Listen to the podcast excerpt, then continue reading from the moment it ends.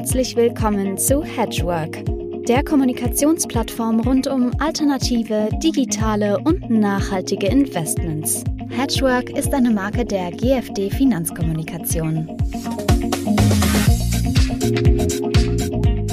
Ja, meine sehr verehrten Hedgeworkerinnen und Hedgeworker, liebe Zuhörerinnen, liebe Zuhörer, wir haben heute den 29. Hedgework Talk und äh, unser Oberthema heute ist Rohstoffe, investieren in Rohstoffe, den richtigen Rohstoffindex finden und natürlich die Frage beantworten, wie Investoren langfristig an Rohstoffmärkten erfolgreich partizipieren können. Ähm, als Experten begrüße ich hier Dimitri Speck von Seasonex Capital aus Wien. Seasonex Capital ist eine Investmentboutique für empirisch gestützte Investmententscheidungen. Kunden sind hauptsächlich institutionelle Investoren. Und Dimitri Speck ist Gründer und Systementwickler hinter den Algorithmen. Und er ist äh, in der Branche bekannt oder er ist ein Koryphäe im Bereich der statistischen Analyse und bekannt für seine tiefen Marktkenntnisse im Bereich der Rohstoffe. Erstmal herzlich willkommen, lieber Dimitri. Ja, herzlich willkommen auch an alle Zuseher und vielen Dank für die Einladung. Aber sehr gerne. Ja, lass uns mit der aktuellen Situation einsteigen. Es ist ja dramatisch. Ähm, der russische Angriff auf die Ukraine ähm, hat die Rohstoffmärkte natürlich auch nochmal durcheinander gewirbelt. Äh, da ist die menschliche Dimension nicht zu fassen. Deswegen äh, bitte hier richtig verstehen, wenn wir jetzt einfach über Märkte reden als Ökonomen. Wir sind uns der Tragik durchaus äh, bewusst und verurteilen das Vorgehen der russischen Armee natürlich auf das Schärfste, auch wenn es natürlich nicht viel helfen dürfte im Moment. Ja, lass uns äh, über die Rohstoffe reden. Ähm, Bloomberg Commodity Index ist um knapp 30 Prozent seit Jahresanfang gestiegen. Rohöl über 50, Weizen 45, Aluminium 30. Äh, du als Statistiker, hast du eine vergleichbare Situation in der Vergangenheit schon mal erlebt? Also es gab natürlich immer wieder an den Märkten, auch an den Rohstoffmärkten prozentual sehr starke Kursanstiege, beispielsweise in der Krisenzeit der 1970er Jahre im Kontext, äh, als die Goldbindung aufgehoben wurde und Öl dann von den Ölförderländern, den arabischen, Stichwort OPEC eben dann zu deutlich höheren Preisen verkauft wurde oder als Silber so noch oben schoss Anfang der 80er, Ende der 70er, Anfang der 80er Jahre das waren schon auch extreme Steigerungen. Was jetzt, wir haben jetzt wieder so extreme Steigerungen und ähm, was wir allerdings zum Beispiel bei Nickel erlebt haben, dass ähm, von aus dem Bereich 10.000, 20.000 auf 100.000 in einem Short Squeeze stieg an der LMI und dann dort für Streichung der, der Orders sorgte und dann mehrere Limits Downs und jetzt wieder zwei Limit Ups, ja. und immer noch deutlich im Plus, aber auch deutlich unter den Höchstständen. Also das hat die LMI zum Beispiel nach meinem Kenntnisstand in ihrer über 100-jährigen Geschichte, also die Londoner Metal Exchange, noch nicht erlebt. Ja, da stimme ich dir zu, auch wenn ich mich äh, zurückerinnere an die 70er, den Ölpreisschock, die autobahnfreien äh, Sonntage, da war es halt das Öl, die Silberspekulation der Gebrüder Hand, die da nicht aufgegangen sind, auf die du angesprochen hast, ähm, haben auch einen Markt betroffen. Jetzt sind ja irgendwie alle betroffen. Ähm, wenn wir uns der Asset-Klasse Rohstoffe zuwenden, die ist ja eine besondere Asset-Klasse, anders als Aktien, anders als Anleihen. Äh, wie kann die denn charakterisiert werden? Was sind denn da die Besonderheiten? Also eine wichtige Besonderheit ist, man investiert äh, in Futures, sofern man long geht, auch auf der Short-Seite natürlich, und nicht in das physische, es sei denn vielleicht bei Gold oder Silber, weil die Lagerkosten zu hoch sind, die Ware verderblich und dergleichen mehr. Das ist also üblich. Und die zweite Besonderheit, es gibt, ähm, je nachdem wie hoch die Anforderungen so zwischen 20 und 7, 28 ähm, liquide Rohstoffmärkte. Und die korrelieren, sind also relativ wenig, viel weniger als Aktien, die korrelieren aber untereinander üblicherweise recht wenig. Also eine Weizenknappheit muss nicht unbedingt eine Ölknappheit bedeuten und dergleichen mehr. Das ist die zweite Besonderheit, die macht es für mich als Handelssystementwickler interessant, mich überhaupt mit dieser Assetklasse zu befassen. Und das dritte wohl, was ich, äh, eine Rolle spielt, vielleicht gerade auch aktuell, ist Rohstoffe. Diese Rohstoffe, die meisten davon sind ja Verbrauchsgüter. Und wenn hier ein Mangel entsteht, wie aktuell durch die Sanktionen und durch den Krieg selbst, ähm, das kann man nicht so ohne weiteres ersetzen. Also wenn zehn Prozent an Rohöl fehlt, Lagerstätten lassen, das, das neu zu erschließen, das dauert Jahre. Und ähm, das heißt, wir haben hier bei relativ geringfügigen ähm, Angebotseinschränkungen, möglicherweise extrem starke prozentuale ähm, Anstiege, das Stichwort Elastizität. Und ähm, das ist eben auch anders bei, als bei Aktien. Bei Aktien ist es eigentlich egal, ob eine Aktie sich verdoppelt oder halbiert. Das betrifft die Volkswirtschaft kaum. Hier haben wir dann auch wirklich Probleme natürlich in der Realwirtschaft. Das ist richtig. Das ist schon eine sehr besondere Assetklasse. Ähm, du hast ja Einblick in viele institutionelle Depots. Äh, ist denn da der Rohstoffaspekt abgebildet ähm, in ausreichendem Maße oder andersrum gefragt, hältst du es sinnvoll, Depots Rohstoffkomponenten beizumischen? Also ich denke, dass die Rohstoffe ganz grundsätzlich in ein Portfolio gehören. Zwar nicht nur Rohstoffaktien, sondern eben auch die Rohstoffe selbst. Und ich denke, dass sie gerade in, in den kommenden Jahren auch, auch sehr aussichtsreich sind. Ähm, da kommen wir vielleicht später nochmal dazu. Aber ähm, wir müssen ja auch schauen, welche Anlageklassen gibt es. Und viele ähm, Aktien zum Beispiel sind bereits hoch bewertet. Und wenn jetzt tatsächlich zum Beispiel jetzt die Zinsen steigen sollten, dann würde das die unter Druck setzen. Da bieten Rohstoffe einfach auch eine gute Alternative und Beimengung dar. Du beschäftigst dich da ja schon sehr lange damit und äh, 2007, und das ist ja eine, eine lange Zeit, 15 Jahre seitdem, 2007 hast du einen aktiv gemanagten Rohstoffindex äh, an den Start gebracht. Ähm, erzähl uns was darüber, wie bist du da drauf gekommen, wie hat er sich geschlagen in diesen 15 Jahren? Also wie bin ich drauf gekommen? Ähm, als Handelssystementwickler reizt mich der Markt, wie schon gesagt. Und ich habe damals beobachtet, dass verschiedene Strategien im Rohstoffmarkt einfach noch gar nicht existieren. Und dann habe ich den Markt untersucht, habe auch mit als erster eben zum Beispiel entsprechende Datenbanken aufgebaut mit täglichen Kursen in den Futures ab den 1970ern. Ich glaube, da bin ich bis heute noch der Einzige weitgehend. Vielleicht im akademischen Bereich gibt es die eine oder andere Zeitreihe, die so weit zurückreicht.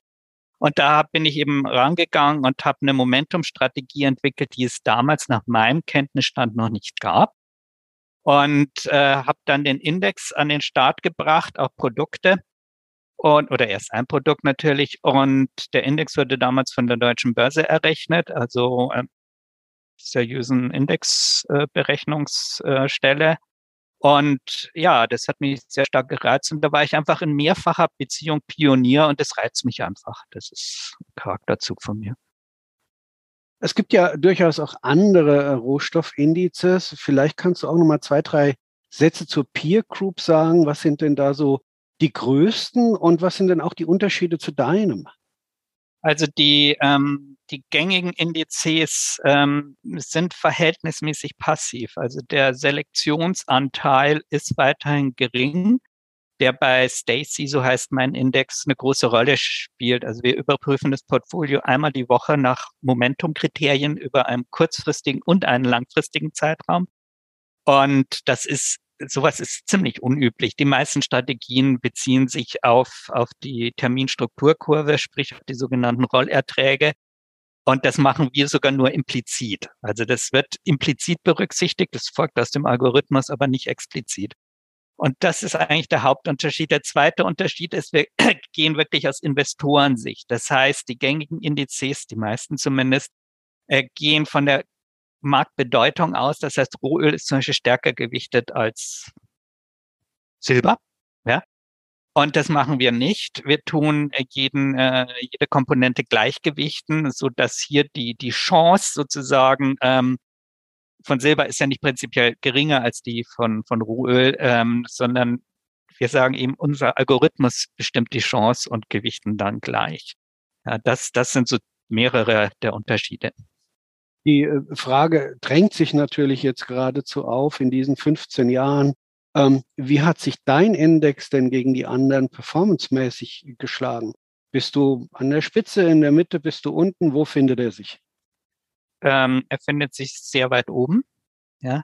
Und zwar, das hat ähm, gedacht hatte ich den Index als als reine Momentumstrategie, wie es es ähnlich auch im Aktienbereich gibt, auch wenn die Mathematik dahinter eine andere ist. Aber ich habe damals zwei zusätzliche Komponenten eingebaut. Das eine ist ein, ein Mean Reversion Filter bei extremen Übertreibungen. Der kommt sehr selten nur zur Anwendung. Beispiel Silber. Ja, damals. Und das andere ist, dass der Index auch deinvestiert. Ja, und zwar sukzessive.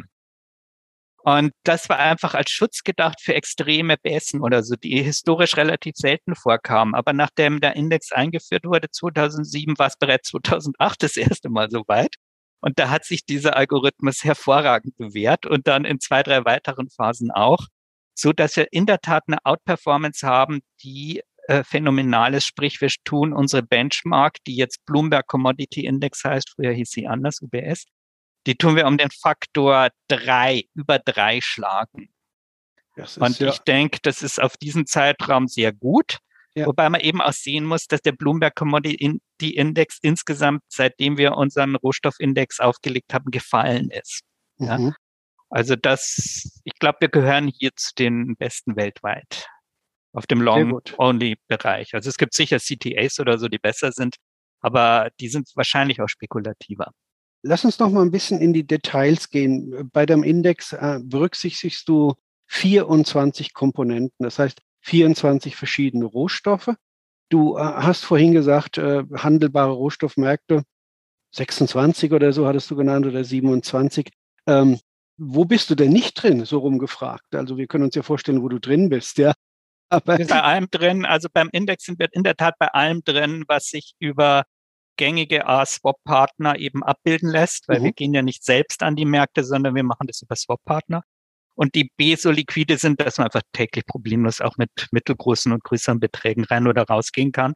Ja, aber wenn ein, ein Interessent oder Kunde ähm, den einen oder anderen Rohstoff nicht möchte, dann berücksichtigen wir den nicht. Mhm. Ja, und wir können theoretisch auch von den wenigen Rohstoffen, die, die es noch gibt und die noch handelbar wären, die nicht im Index sind, wenn ein Kunde sagt, ja, die Liquidität ist ihm nicht ganz so wichtig, dann könnten wir das aufnehmen. Das war aber noch nie der Fall. Dieser okay. Wunsch wurde noch nie an uns herangetragen.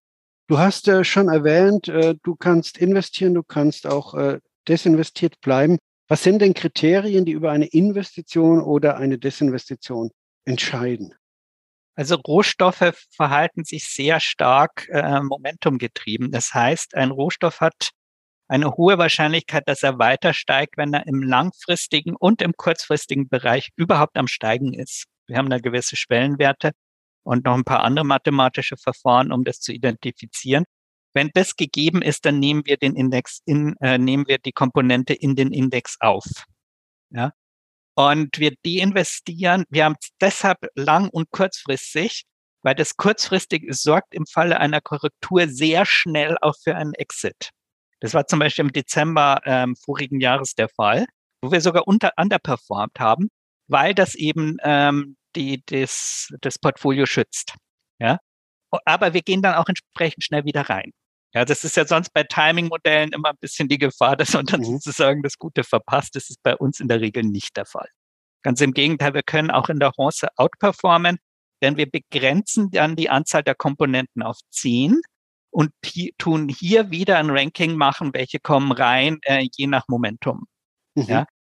Also das alles zusammen ergibt eben auch eine Outperformance in Bronzephasen. Ja, wie gesagt, mit Ausnahmen, wenn, wenn so eine Zappelphase ist. Das kann kein Timing-Modell perfekt äh, managen. Aber das Ergebnis spricht ja für sich, dass es insgesamt gut geglückt ist. Wie können institutionelle Investoren denn von deinem Index profitieren? Ist er per se investierbar oder ist er für dich ein Modell, das du maßgeschneidert sozusagen einem institutionellen Investor dann äh, aufsetzt? Also institutionelle Investoren, gerade in Deutschland, haben natürlich, ähm, wie soll ich sagen, Sonderwünsche zum Beispiel, das wollen sie oft aus Reputationsgründen, dass die Agrarrohstoffe ähm, nicht enthalten sind, einfach aus dem Vorurteil heraus, dass es den Hunger in der Welt äh, vergrößern worden, würde. Das ist in der Tat nicht der Fall. Das Gegenteil ist der Fall. Aber weil, um das kurz auch anzusprechen, weil ähm, man verzehrt ja den Weizen nicht, indem man long ist, sondern man muss ja den Kontrakt wieder verkaufen. Dafür bietet man aber, indem man eben die Terminstrukturkurve etwas anhebt, dem Farmer, der den produziert, einen etwas höheren Preis, der sich ja zwingend absichern muss. Also das ist ein Vorurteil, aber es ist so stark in der Gesellschaft verankert, dass hier Institutionelle zum Beispiel eher einzelne Komponenten eben oft rausnehmen wollen.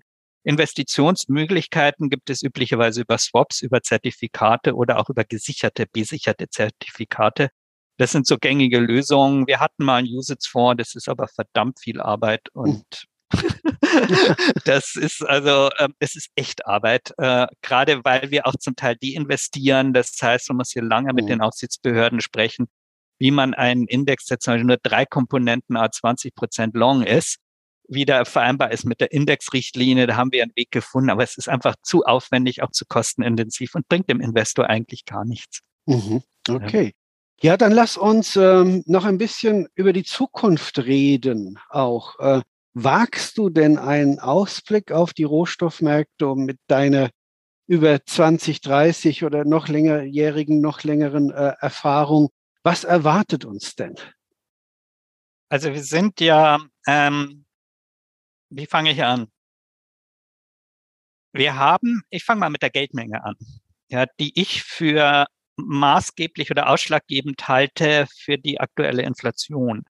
Die Geldmenge M2 in den USA ähm, ist seit 2020 um ja, fast 4000 Milliarden, wenn ich es jetzt richtig im Kopf habe, stärker gestiegen als der langfristige Trend.